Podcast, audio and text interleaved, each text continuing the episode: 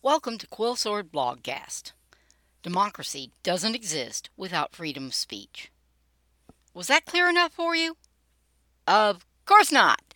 What is it with you and wanting details? I don't care if your teacher thought you should ask more questions. No, I don't mind you asking questions. I mind you asking for details. Fine, whatever. Let's get this over with. I'm a cranky old lady in a barbecue apron with stiff wings. What did you expect? No, expressing crankiness is not the reason we have freedom of speech. It's an added perk. So is asking too many questions, so stop abusing your freedom, capiche? Look, democracy is overblown. What? No, I'm not anti democratic. Why? Because there are no true democracies, and very few of the ones that claim democratic principles are missing the mark, or at least most of them are, by a country mile. Everyone's saying, looky, we're a democracy, is kidding themselves. Democracy is utterly unworkable beyond the city state stage and doesn't work well even then, as city states inevitably get too large. In reality, the U.S. is a democratic republic. We elect representatives rather than vote individually on every issue. Democracy plays a role in deciding the decision makers rather than directly making the decisions. No, it's not an academic distinction. Who's explaining this stuff? All right then, hush up and let me get this done. If you want to see a lopsided picture of what true, true democracy would look like, and with say four and a half million people, take a gander at the state of Alabama. Yes, really. Boy, you are on my last nerve. That's better. Alabama's previous state constitution was ratified in 1901. It was finally replaced in 2022. At that time, it had a whopping 977 amendments. Why? Because every county tax issue required a constitutional amendment. Choctaw Town, County wants a new school? Well, let's run that by the voters two hours away in Mobile and five hours away in Huntsville and all the other voters while we're at it. Oh, yes, those amendments had to be voted on by the entire state. Now you know why Alabama is on its seventh constitution. Of course, it's ridiculous. It's also very democratic. Alabama let everyone vote on issues that had no impact on those people at all. Remember, only 977 of the amendments actually passed.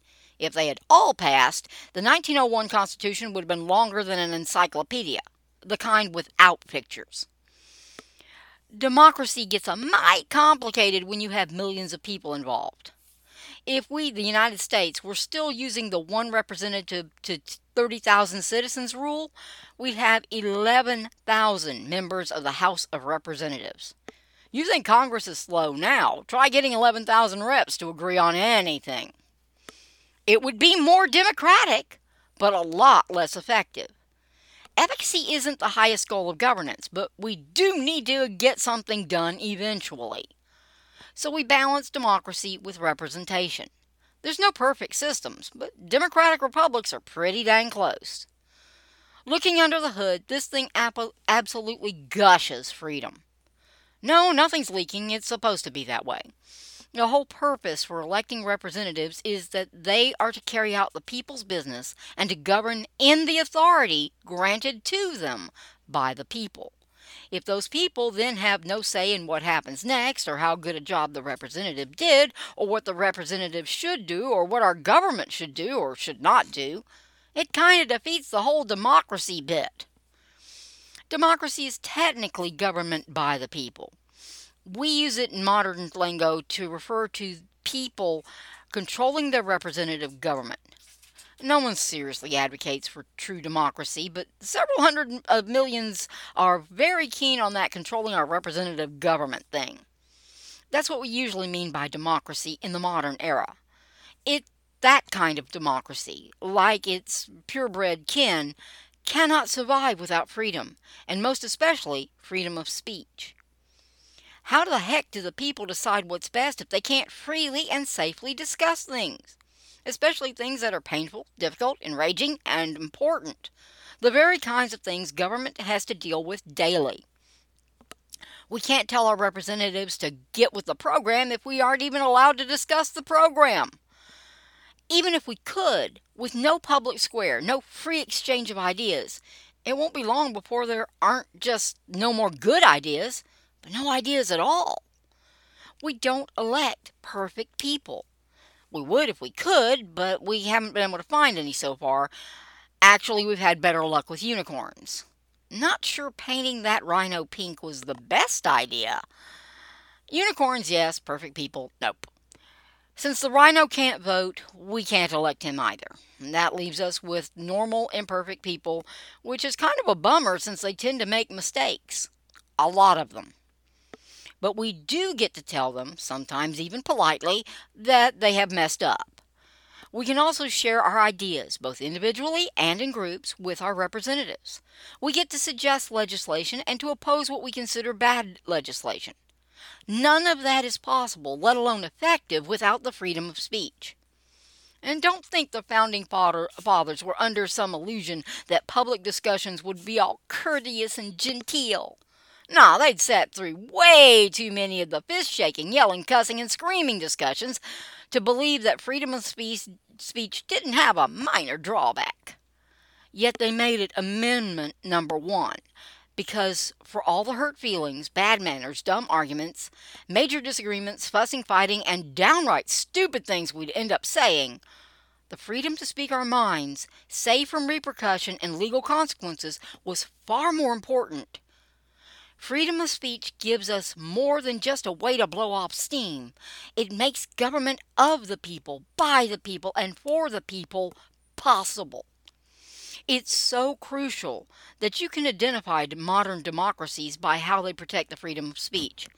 So far, only the U.S. of A has ever enshrined that protection into its supreme law of the land, its Constitution. The U.S. has lots of flaws, but it remains the most democratic nation and state on earth by the simple defense of the freedom of speech.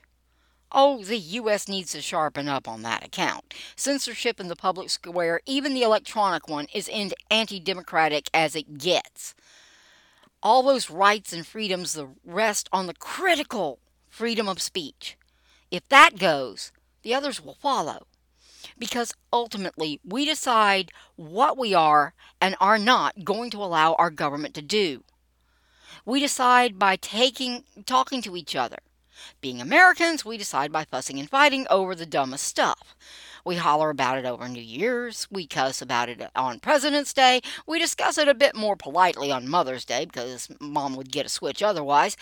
Then we're tussling over it on the at the 4th of July picnic, tossing candy at each other over Halloween, praying about it loudly over the Thanksgiving meal, and ruining Christmas about it, only to realize we stopped disagreeing about most of it by Father's Day. No one said freedom was peaceful and quiet. Well, no one's sane anyway. One way or another, we figure it out, either in the halls of Congress or on election day. But we only figure it out, whatever it happens to be, because we have so zealously protected the freedom of speech that makes government uh, by the people a reality. No, zealous, not jealous. No, that's fine. They can be interchangeable. It just means we defend freedom of speech fiercely. See, freedom of speech defines modern democracy. Without it, you only have a hollow shell, a facade, just an imitation of the real thing. Government by the people is messy, inefficient, and almost completely thankless. It's also the best kind of government there is. It's even worth having to listen to your annoying questions.